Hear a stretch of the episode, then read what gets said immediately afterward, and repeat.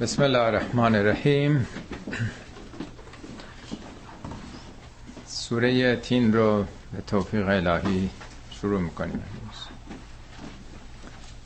خب همینطور که می‌دونید سوره های متعددی در قرآن هست که با واو قسم آغاز میشه. مثل و شمس و زهاها البته خدا نیازی به سوگند خوردن نداره. اینها تأکید در واقع که مفسرین می نویسن سوگند. حالا تو ترجمه بنده هست سوگند به انجیر و زیتون. ولی کلمه سوگند نیست. اون جایی که نیاز هست انسان ها توجه بیشتر بکنن جدی بگیرن موضوعی رو با واب اصطلاحا سوگند یا مشابه اون در قرآن اومده. ده ها آیه که عنوان سوگند داره در قرآن هست. از سوگند به صبح هست و صبح ازا تنفس و صبح ازا انواع اقسام دیگه. یا به ظهر مثلا یا به عصر و العصر یا به شب و لیل. فراوان هستش. حالت های مختلف شب. یا به طلوع فجر. و الفجر و لیال اش و شفه و بدر. یا و لیل ازا شاید بیش از همه سوگندهای قرآن راجع به زمانهای مختلف شبان روزیه. به قیامت هست و به خیلی موضوعات دیگه. در اینجا چهار سوگنده دو تاش به دو تا و دو تا هم به دو سرزمینه. در واقع تاریخه. یعنی دو تا از عالم گیاهانه دو تا از سرزمین ها و یه نتیجه ای از این چهار سوگند گرفته. هر جا تو قرآن سوگندی آمده یا چیزی رو مورد تاکید قرار داده که ما سوگند مینامیم یه نتیجه ای می‌خواد بگیره. اولینش به انجیره و تین. و زیتون دومیش. خب انجیر میوه مقوی و بهداشتی و مثلا پزشکیست می‌دونین فیجین برای چه کاری مصرف میشه. میوه است که عمدتا در مناطق خشک کبیری به عمل میاد. میوه در ایران در کاشان در یزد در قوم این میوه. بیشتر اونجاها به عمل میاد دیگه. البته بیشترین محصول انجیر ایران در استحوانات بود. حالا من نمی‌دونم. هفتاد درصد انجیر ایران به صورت دیم بدون آب در کوهستانهای استحوانات به عمل می ما بزرگترین تولید کننده انجیر دنیا هستیم ولی بیشترین صادر کنندش ترکیه است. که انجیراش هم اصلا به مرغوبیت ایران نیست. چون بسته بندی و هنر تجارت و صادرات دارن. به حال میوه است که در شرایط سخت به عمل میاد. حتی لای درز آجورا. این خاطرات سمد بهرنگی رو حتما خوندین رو نویسنده معروف ماهیسیا کوچولو که معلم روستاهای آذربایجان بود و نویسنده نامداری شد و در همان جوانی معلوم شد معلوم نشد که در دریا غرق شد در رودخانه عرس یا غرق شدندش در واقع. هر حال اون میگه که زندگیشو میگه که چگونه در شرایط سخت بوده. فقیرانه زندگی می‌کرده در روستا. میگه کس نشد مرا آبیاری کند. شدم درخت انجیر.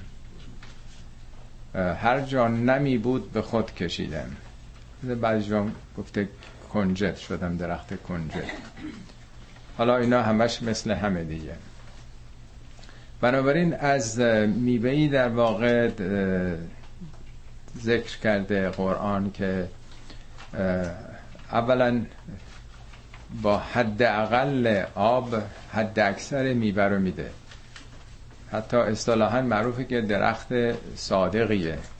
چون خیلی درختها گل میدن و خیلی بهار ولی میریزه گلا چیزی نمیمونه.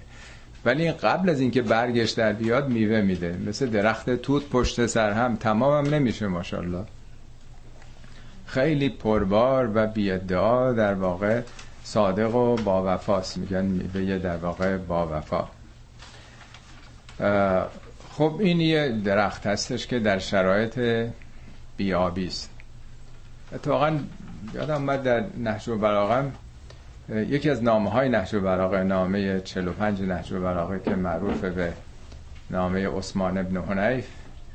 عثمان ابن حنیف استاندار حضرت علی بود که میشنون که در یه مهمونی خیلی اشرافی شرکت کرده که غنی هم مدعون و عائل هم مجفو فقط اغنیا دعوت داشتن و دست رد به سینه به صلاح فقرا زده شده میگه من هرگز انتظار نداشتم که تو در این زیافت که اون وقت با شرح و بس که چه دیگ های خورش و غذاهای رنگین مختلف از همه جا در واقع از شیر مرغ نمی‌دونم جان آدمی زاد همه چی در واقع بوده تو مجلس.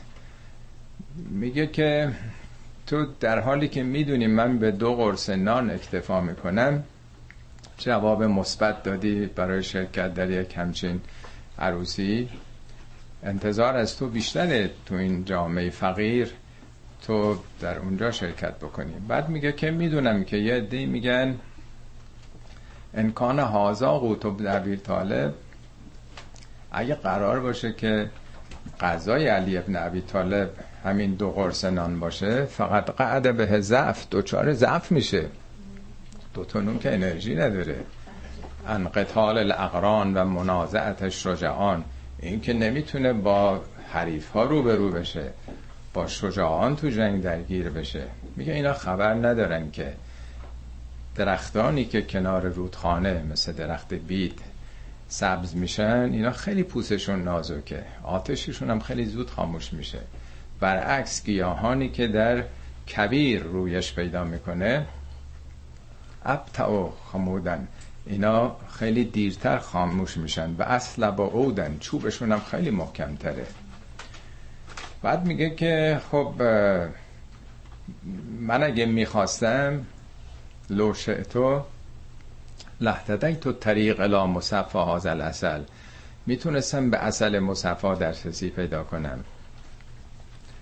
و لباب هازل قمح می‌تونستم آرد گندم بخورم و نسائج هازل قز می‌تونستم منسوجات ابریشمی بپوشم. و لعلی بالحجاز اول یمامه من لا تمع له بالغرس در حالی که در حجاز یا در سرزمین یمن کسانی هستن که هرگز امید یه لغمنانی هم ندارن. انقدر فقیرن. ولا اهل له بشب هیچ خاطره ای هم از سیر شدن ندارن تو زندگیشون. چگونه من می‌تونم راضی باشم؟ اقنع به نفسی ان یقال لی امیر المومنین آیا من قانع بشم که به من میگن امیر المومنین ولام اشارک هم فی مکاره ده شریک مردم در سختی های روزگار نباشم او عبیت و مبتانن. یا بخوام سیر سر سیر به بستر بگذارم و حولی اکباد اون قرصا پیرامون من جگرهای تشنه باشه گرسنگانی خوابیده باشن. یا مثل اون شاعری باشم یعنی در وصف اون شاعری اون تعلق بهم بگیره که گفت و حسب که دائن همین بر تو کافی است که بخوابی سیر بخوابی و پیرامونت گرسنگان باشند. خب در واقع تو این نامه کاملا نشون میده که چگونه میشه با حد اقل حد اقل مصرف آدم در واقع اون قدرت و توانم داشته باشه. خب این اولین سوگند به انجیره و به حال نتایجی که می‌تونیم ازش بگیریم. دومیش زیتونه. زیتون کجای ایران بیش از همه است. رودبار گیلان دیگه بله. وقتی که به سمت رودبار میرین از منجیل عبور می‌کنین صد سفید رود. اون باد شدیدی که میاد که از ماشین هم نمی‌تونین پیاده شین در ماشینی می‌خواد بکنه. ولی تو اون سرزمین رودبار یا منجیل این بادهایی که میاد درخت رو به دو طرف همجوری میخوابونه ولی نمیشکنه. معمولا هم زیتون در کوهستان هاست هم در لبنان ایتالیا نه که جای دیگه به عمل نیاد. ولی در دل صخره ها لاولای صخره ها باید ریشش دور سنگم باشه که با طوفانی و اونور قرار نگیره. عرض کردم همه جو البته پرورش پیدا می‌کنه. ولی تو اون شرایط که هیچ درخت دیگه نمی‌تونه بمونه این دوام داره. وقتی هم که می‌خوان بکارن در شمال ایران زمین می‌کنن یه چاله یه تخت سنگی می‌ذارن این نهال رو روی اون می‌ذارن که این بعد می‌تونه بگیره این رو تو منجیل پرسیدم من از اهالی اونجا. درختی است که خب تا در گیلان می‌گفتن تا 200 کیلو زیتون میده. تا هزار سالم دیده شده که عمر کرده. پس درخت اول در برابر بیابی دوام داره. می‌تونه مقاومت کنه و بهترین و فراوانترین محصول بده. دومی هم که میبش به تعبیر قرآن تنبتو تو به دهن و سبقن للآکلین. هم روغنه. روغنی که صافترین روغن هاست. حتی قدیم برای سوخت به کار می‌رفته. بهترین روغن سالمترین. و هم یه خورشی است برای غذا که با روغنی که می‌زنن در واقع مزه ای پیدا می‌کنه. خب این دوتا در واقع یک مثالی است از دنیای گیاهان. حتما می‌دونین که در گیلان معمولا منبتکاری ها رو با چوب زیتون می‌کنن چون میخم توش نمیره با مته سوراخ می‌کنن. کام و زبونه می‌کنن در واقع. انقدر چوبش خاصیت در واقع انعطاف رو داره نمیشکنه. این قدرت به صلاح توانایی در سختی های روزگار که می‌تونه آدم رو مقاوم بکنه. یکی در بیابی یکی در حد اقل خاک و حد اکثر مقاومت در برابر شرایط سخت روزگار. خب این در واقع دو تا مثال عالم گیاهانه و بعد سومی و تور سینین.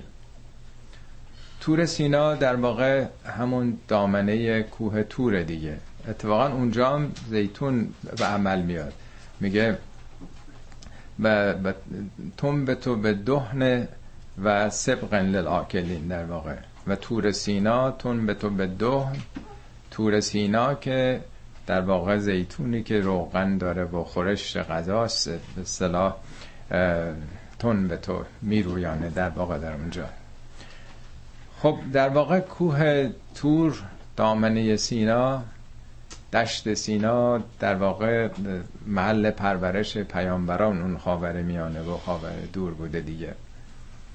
اتفاقا حضرت موسی خب بعد از اینکه خب از چه خانواده ای بود که میکشتن فرزندان زکور رو؟ اون رو در رود نیل انداختن و بالاخره داستانش که خب می‌دونیم بالاخره هم فرار می‌کنه از سرزمین مصر در کوهستان ها فراری بوده که به خانه شعیب ظاهرا راه پیدا می‌کنه و ده سال چوپانی می‌کنه و بعد از اونجا که خب میاد داستان دیگه کوه تور که مخاطب وحی قرار می‌گیره در همین کوه تور دیگه. بارها تو قرآن اشاره کرده که در کوه تور وقتی عبور می‌کرد خداوند اونو خطاب کرد و دیگه بعد از اونم درگیری با فرعون و تا آخر عمرش اون دشواری ها و سختی ها ببینید چطور ربط داده این دوتا سوگند و این میوه هایی که تو اون مناطق خشک هست با آدمایی که از این شرایط از این محیط ها پرورش پیدا کردن. تا آخر عمرش در واقع با سختی بوده. بعدیش و هاز البلد الامین این شهر امن این مکه در واقع که از زمان حضرت آدم که این خانه بنا شد تا زمان ابراهیم از ابراهیم تا پیامبر ما یک سره اونجا در واقع تعارض بین شرک و توحید بوده یه پایگاه و یک مدرسه توحیدی. همش این تضادها در واقع در اونجا بوده. خود پیامبر ما هم مثل موسا که دوران خیلی سختی رو داشته پیامبر ما هم که وقتی متولد شد یتیم بود. پدرش از دنیا رفته بود. تا اومد مادر رو احساس بکنه که بابا اومد فرستادنش صحرا. دو مرتبه برگشت مادرش از دست رفته بود. ابو طالب پدر بزرگ او رو سرپرستی کرد. ابو طالب هم دنیا رفت. اموش ابو طالب رو در واقع سرپرستی کرد. همه زندگی در یتیمی و محرومیت و سختی بوده.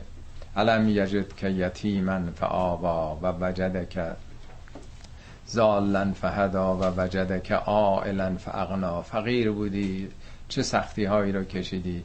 بعدش هم که به رسالت رسید تا آخر عمر که همش در چالش و در سختی و در گرفتاری ها تا سال سیزده هم که می‌خواستن بکشن از مکه فرار کردن رفتن مدینه هجرت کردن و اونجا مرتب مقاومت یعنی در متن سختی ها و دشواری ها هر دوی این پیامبران که یکی مال تور سیناست یکی حاضل بلد الامین در سختی ها پرورش پیدا کرده اتفاقا در مورد مکم در واقع میگه به واد غیر زیزر در وادی که هیچ زراعتی در اونجا به عمل نمیاد. اصلا استعداد کشاورزی نداره. خوب دقت کنید به اون دوتا مثال قبلیش. در خشکترین سرزمین ها یعنی خطبه ای تو نهج براغه است خطبه داره خطبه 234 آخرش یه بخشی راجبه مکه است. اگر بخونی یک صفحه حضرت علی در وصف مکه داره نشون میده که هیچ جای عالم به این سختی و به این به صلاح محرومیت از شرایط طبیعی نبوده نیست. میگه اونم ساده ترین شکله. میگه اگه خدا می‌خواست اونجا رو از زمرد و نمی‌دونم جواهرات مختلف میسا همه گردن ها اونجا ختم می‌شد. در یه نقاط خیلی سبز و خرم عالی کره زمین قرار می‌داد و همه می‌رفتن به خاطر فال و تماشا. خیلی قشنگ توصیف کرده که چگونه محروم ترین نقطه زمینه. پس در این محرومیت هاست که میشه انسان ها پرورش پیدا کنه. نگفته که در کالیفرنیا یا فلوریدا یا کناره های پاسیفیک اوشن که همه چیز در آرامشه نه آرامشی در واقع در کار نبوده. اتفاقا این تشبیهی که به چیز می‌کنه این دوتا گیاه و بعد دوتا سرزمین که پیامبر خیز بودن یه مثالی آخر سوره فتح هست.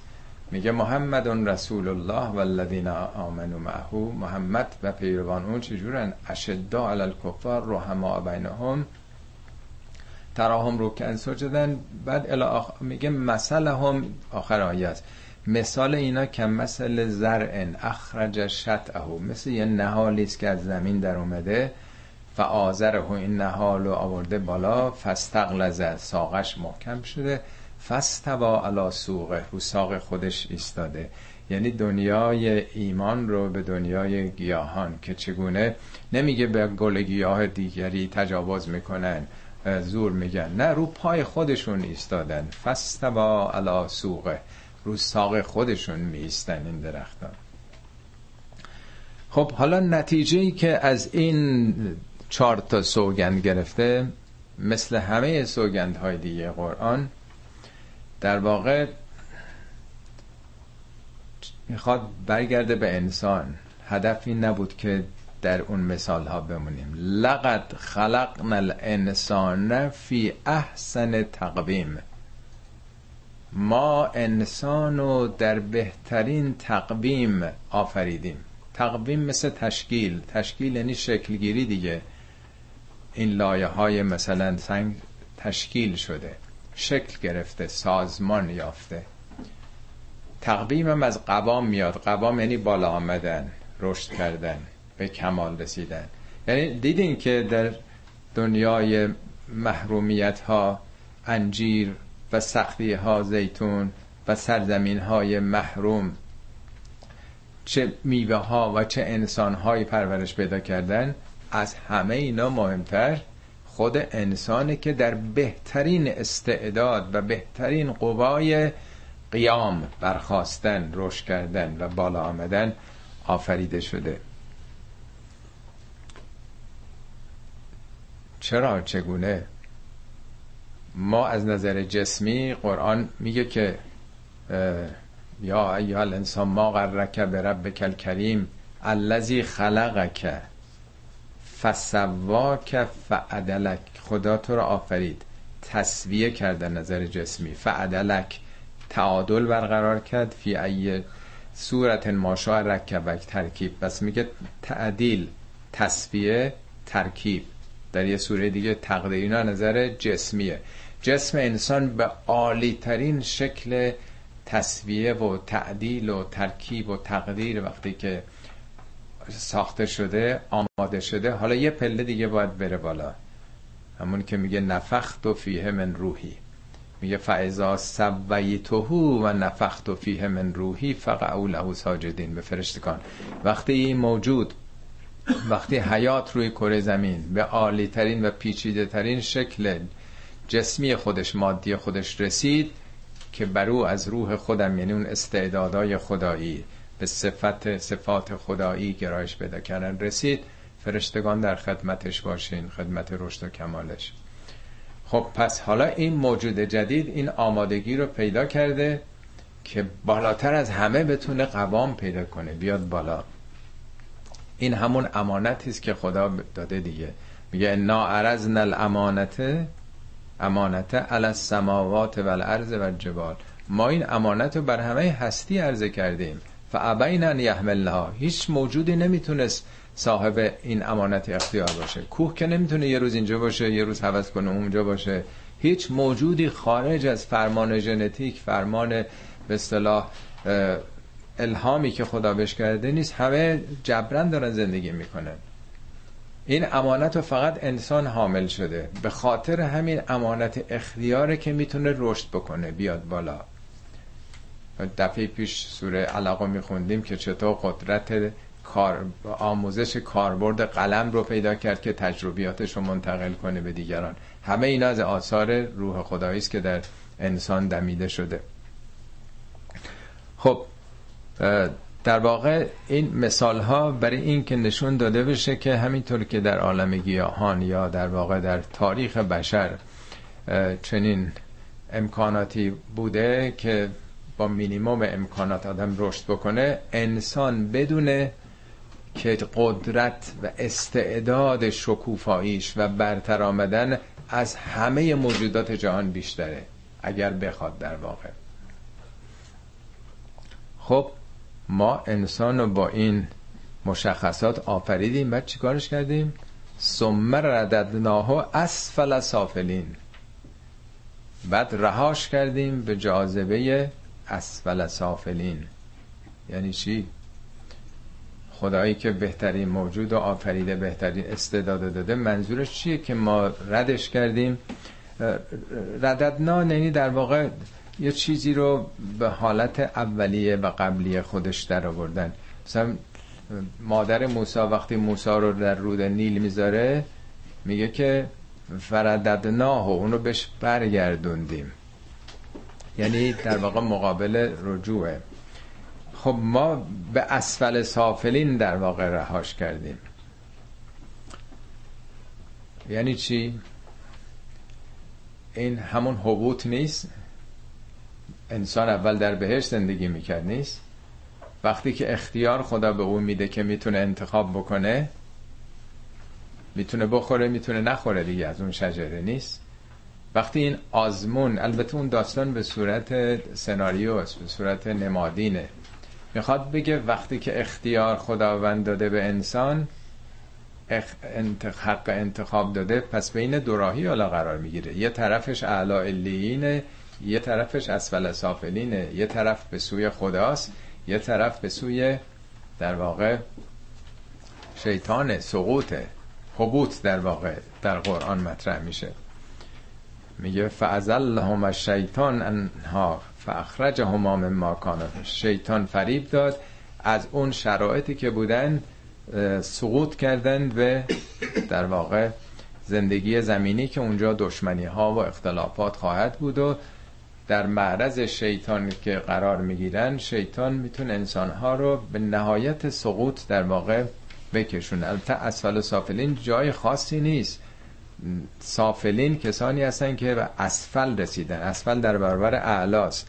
یعنی انسان از یه طرف به قول شریعتی میگه از خاک تا افلاک از لجن تا روح خدا. انسان موجودی است که یه طرفش در واقع به روح خدا که در او دمیده یه طرف همون که میگه من همه این مسنون لجن در واقع.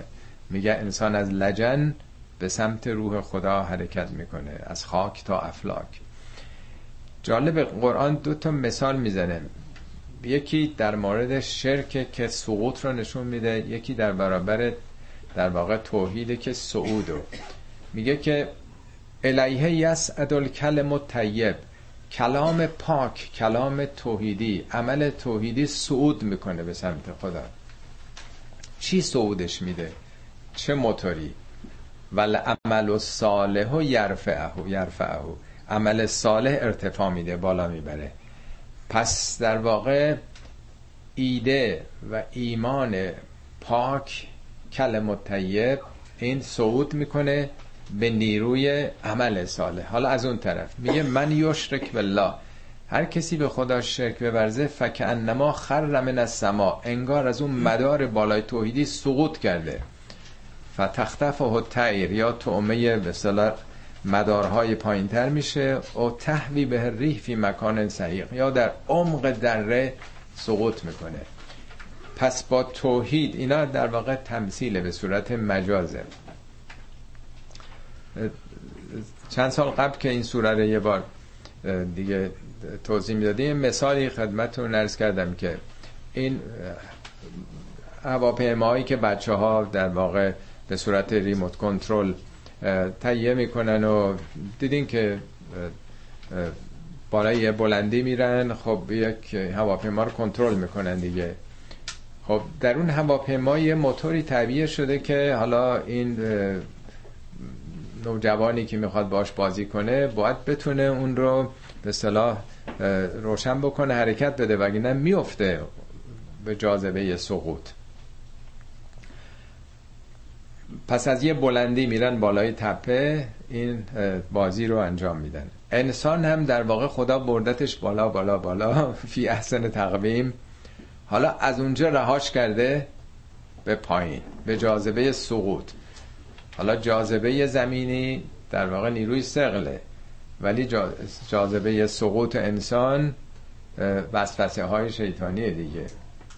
یعنی ما چه اعتقاد دینی داشته باشیم چه نداشته باشیم هیچ کسی نمی‌تونه انکار بکنه که ما دو گرایش داریم. در واقع بین دو قطب آهنربا قرار داریم. از دو طرف ما کشیده میشیم. هیچ کسی نمی‌تونه انکار بکنه چه بادین چه بیدین بشر به دو طرف تمایل داره. در معرض دو کششه دو گرایشه حالا اسمشو اهورا مزدا و اهریمن بذاریم. نمی‌دونم خدا و شیطان بذاریم. هر چی بذاریم در واقع این یه امر خیلی طبیعیه که ما به دو سمت داریم کشیده میشیم و این وسط در واقع مایم که باید انتخاب بکنیم که کجا بریم. حالا فرق ما با اون جوانی که داره با این اسباب بازی بازی, بازی می‌کنه اینه که در اون هواپیماهایی که برای مشغولیت ساختن موتورش تعبیه شده. موتوری گذاشتنی فقط باید ازش استفاده بکنه. فرق ما اینه که در درون ما هیچ موتوری تعبیه نشده. فقط استعدادش به ما داده شده. عالی ترین استعدادم داده شده. موتور رو خودمون باید بسازیم. با تلاشی که در تیکاف باید بکنیم. یعنی ما داریم کشیده میشیم به اون جاذبه سقوط به هوا و هوس ها و تمایلات شیطانی. اون نیروی تقوا یعنی وقایه یعنی ترمز یعنی سلف کنترل که مانع سقوط ما میشه این موتور رو در درونمون پدید میاره. می‌سازه پله پله. خوب دقت کنید کسی نساخته قبلا. خدا در نهاد ما از روحش گذاشته. نفخت و فیه من روحی. امانتی به ما داده که خودمون باید اون موتور رو بسازیم. موتورم فقط در جلوگیری از سقوط ساخته میشه. ولا غیر. یعنی ما رها شدیم به سمت سقوط. میگه عالی ترین استعداد ولی در واقع تو در معرض سقوط قرار داری. سقوط هم اسفل سافلینه. اونایی که در واقع از عالم ملکوت سقوط کردن به پایین ترین درجات. هیچ حیوانی در دنیا کاری که انسان ها می‌کنن هیچ حیوانی نمی‌کنه نکرده.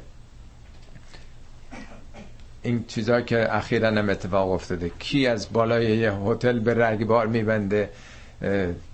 پنجاب و چقدر کشته شدن 500 نفرم زخمی شدن. 400 هزار نفر در از مسلمونا در برمه این چقدر 400 هزار تاشون که آواره در بنگلادش شدن و حدود 150 هزار نفر هم اونجا در تنگنا هستن که کدوم حیوانی هم چی کارایی می‌کنه؟ هم نوع خودشو. جنایت هایی که بشر به هم نوع خودش می‌کنه بی نظیره اصلا قابل تصور نیست. تو این جنگ ها میلیون ها نفر کشته میشن. بمبارانی که سر آدم ها میشه برای چی؟ فقط برای یه وجب خاک برای گرفتن نفت و گاز و سرزمین اونا. کدوم حیوان این کار می‌کنه؟ پس انسان به سوی اسفل و سافلین رها شده برای اینکه اختیار بهش داده شده. اختیار داره می‌تونه از اون طرف بره می‌تونه از اون بر بره. از یه طرف در واقع فی احسن تقویمه ولی رها شده به جاذبه چون اختیار داره. جلوش کسی نگرفته. خدا در واقع بنبست نکرده که نره تو اون کار. این در واقع نتیجه به حال زندگی است و قرار گرفتن ما بین این دو قطبه. حالا یه استثنایی در واقع گذاشته. میگه همه رها شدن به سوی سقوط. کیا از سقوط نجات پیدا می‌کنه؟ اونایی که موتورشون رو روشن بکنن. هواپیما دو موتور داره مؤمنم دو موتور. موتور اول ایمان موتور دوم عمل. الا الذين آمنوا و عملوا الصالحات. یعنی راه نجات از این سقوط یک باور و ایمان پیدا کردن. در پرتو امنیت و ایمان ربوبی قرار گرفتن و خود منشأ امنیت شدن. نسبت به دیگران که کسی از دست و زبان ما آسیبی نبینه این بهش میگن ایمان و کارهای شایسته بکنه. حالا نگفته چه کار هر کاری که یه فسادی رو اصلاح بکنه. حالا جهل فقر استبداد هر چی هست. آدمایی که نقش مثبتی در هستی دارند فلهم اجر غیر ممنون. اینا اجر بی پایانی دارند. حدی نداره در واقع اجرشون. خب قبلا سوره اصر رو خوندیم. به خاطر دارین؟ اونجا هم گفت والعصر ان الانسان لفی خسر. انسان در متن خسرانه در متن ضرره. نمیگه در کناره در معرضش هست. همه در متن خسرانیم. چون این نفسهایی که داریم می‌کشیم از سرمایه عمرمون داره کم میشه. ضربان قلبمون پلک چشممون همه اینا گام به گام داریم نزدیک میشیم. نفس المرء خطاه و الی عجله تنفس های ما گام است که به سوی عجل برمیداریم. یا ضربان قلبمون یا پلک چشمی که می‌زنیم. پس داریم میوازیم همه. والاصل ان الانسان لفی خسر. حالا اونجا استثنا میگه. الا الذین آمنو و عمل الصالحات و تواسو بالحق و تواسو بالصبر. اونجا چهار تا موتور رو مطرح می‌کنه. اولیه دومیش همینن. ایمان و عمل صالح کال فردیه. دو تا موتور اجتماعی هم داریم. تواسو بالحق و تواسو به صبر دیگران رو هم بکش بالا. فقط گیلیم خودت و از آب نکش بیرون. دیگران رو هم به حق توصیه کن راهنمایی بکن کار ارشادی کار فرهنگی بکن و توصیه بکن به پایداری و مقاومت در راه حق. رفتن در راه حق زندان داره کتک داره محرومیت داره. مردم رو تشویق بکن که پایدار باشن مقاوم باشن.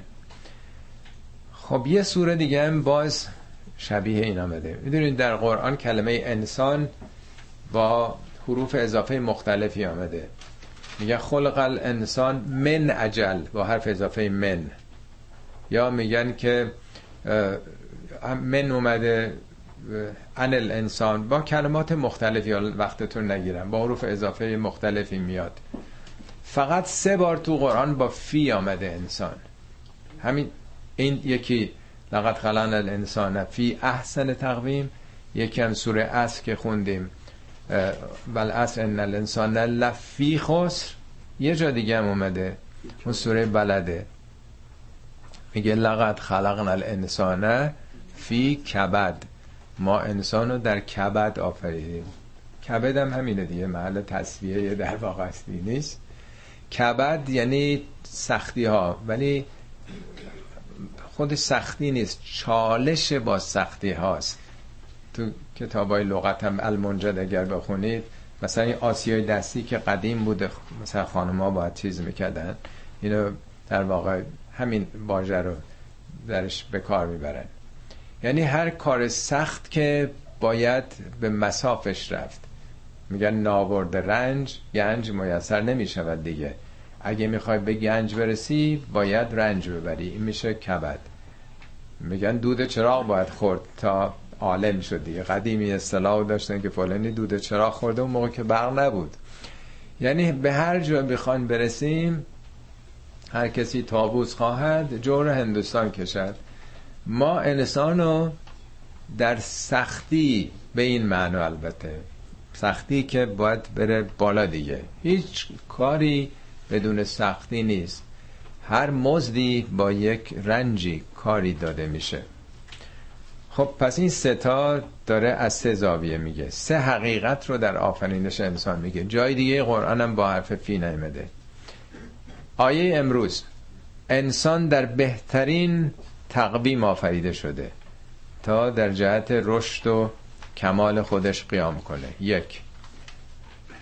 سوره بلد انسان در متن سختی و دشواری قرار داده شده. سه سوره اصر انسان اگه خودشو برتر نیاره ایستادگی قیام نکنه حتما ضرر می‌کنه. قسم به زمانه. اینجا قسم به مکان در واقع. سوره بلدم قسم به شهر مکه به سه چیزی که انسان ها درش رشد می‌کنن. زمان و مکان و محیط قسم می‌خوره که انسان چگونه رشد می‌کنه. خب این در واقع ارتباط این سوره با مشابهش که همه جا الا الذین اومده که استثناء رو نشون میده. خب فما یکذب که بعدو به دین خب حالا که معلوم نابرد رنج گنج میسر نمی شود چرا تن به رنج نمیدی؟ تن به کار نمیدی؟ تن به زحمت نمیدی؟ و ما یکذب که بعدو به دین اولا دین اینجا به معنی شریعت و آین نیست. ریشه اصلی دین در قرآن نتیجه عمله جزا کیفر. به قانون اساسی هم میگن دین. برای اینکه مردم مطابق اون قانون اساسیه یا تشویق میشن تنبیه میشن زندان میفتن دیگه. در قرآن تو سوره یوسف هست میگه ما کان فی دین الملک ان یاخذ اخا. یوسف نمی‌تونست در دین ملک برادرش رو نگه داره. دین ملک یعنی همون قانون اساسی که زمان فرعون بود دیگه نیست. پس معنای دین درسته که قوانین و نظاماته ولی چون بر اساس او انسان ها ارزیابی میشن و جزا و پاداش نیک یا بد داده میشن معنای ریشه کلمه دین تو هر کتاب لغتی ببینید جزاست. خب حالا تو وقتی که می‌بینی که انسان در شرایط سخت باید زحمت بکشه وگرنه ضرر می‌کنه. ولی اگه زحمت بکشه عالی ترین استعداد داره. پس چرا تکذیب می‌کنی دین رو؟ نتیجه عمل و بازتاب عمل و محصول عمل و اولا تکذیب هم که لفظی نیست. سوره ماون یادتونه خوندیم؟ میگه ارعیت الذی یکذب به دین توجه کردی به اون کسی که دین رو تکذیب می‌کنه؟ کی اونی که دین رو تکذیب می‌کنه؟ این نمازگزاره. ارعیت الذی یکذب دین فذالک الذی یدعو الیتیم. یتیم از خودش میرانه. یعنی این حداقل احساسات انسانی رو نداره که یه یتیم بیپناهی رو در آغوش بگیره یه دست محبتی بر سر و روش بکشه. ولا یهز علی طعام المسکین. اصلا انگیزه و اشتیاقی برای سیر کردن شکم گرسنگان نداره. فویل للمسلین وای بر این نمازگزاران. پس این نمازگزارانن که دارن تکذیب می‌کنن دینو. مخالف دین نیست. فویل للمسلین الذین هم عن صلاتهم ساهون. نمازشون دلار راست شوه. نمازی نیست که اثر بذاره. ساهون. صحبه در واقع. الذین هم یراون همش نمایشه. همش ریاکاریه. و یمنعون الماعون همه ثروت رو برای خودش گرفته. نمی‌ذاره به دیگران پخش بشه. ثروت تو جامعه عادلانه توضیح بشه. میگه اینا نماز می‌خونن ظاهرا هم دین دارن و اینا تکذیب کننده دینن. یعنی چی تکذیب کننده دین؟ یعنی فقط حرفشو می‌زنه عمل نمی‌کنه. ادعاس باوره که بله حساب و کتاب داره داره. پس اگه حساب و کتاب داره چرا به یتیم نمی‌رسی؟ پس چرا به گرسنه نمی‌رسی؟ پس چرا انقدر اسیر مالی؟ پس چرا گرفتار این همه وابستگی ها تو دنیا هستی؟ پس معلومه قبول نداری. پس معلومه فقط به زبان داری میگی این حرفا رو.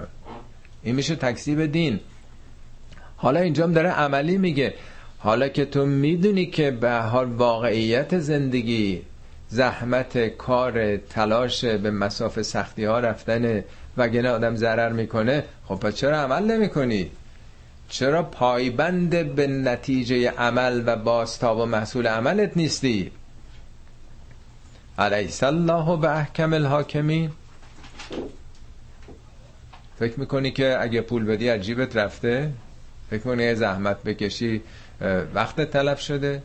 باور نداری خدا احکم الحاکمینه؟ یعنی خداوند بهترین داوران هر چی مایه بذاری این طرف تو دنیا خرج بکنی انفاق بکنی صدقات بدی به داد دیگران برسی جای دوری نرفته.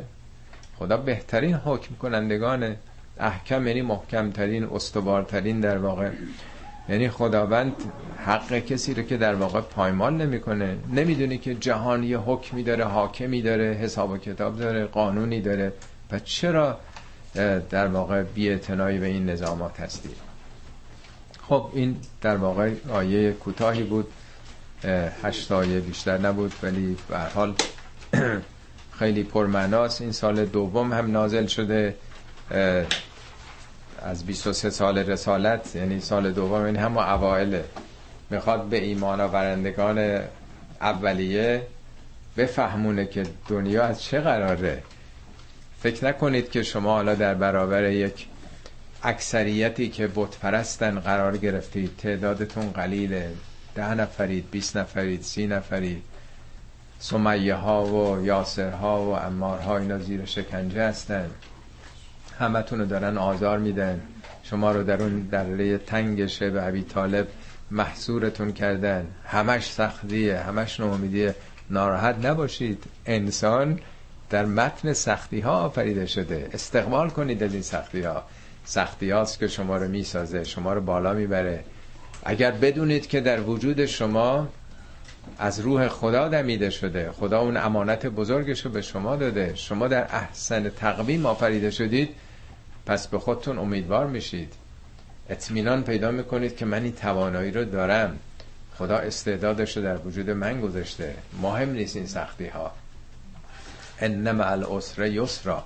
با هر سختی در درون و ذات هر سختی در وجودت آسانی پدید میاد. اینا همه در واقع قوت بخشی ها دلداری ها و روحی دادن ها و ایمان و در واقع استحکام بخشیدن به اون مؤمنین نخستینه که تونستند با فهم دقیق این مزامین اون به حال شاهکارا رو بیافرینن و از اون شرایط بسیار سخت به کجا رسیدن که ما امروز ایمانمون رو مدیون مجاهدت های اونا هستیم. صدق الله العلی العظیم.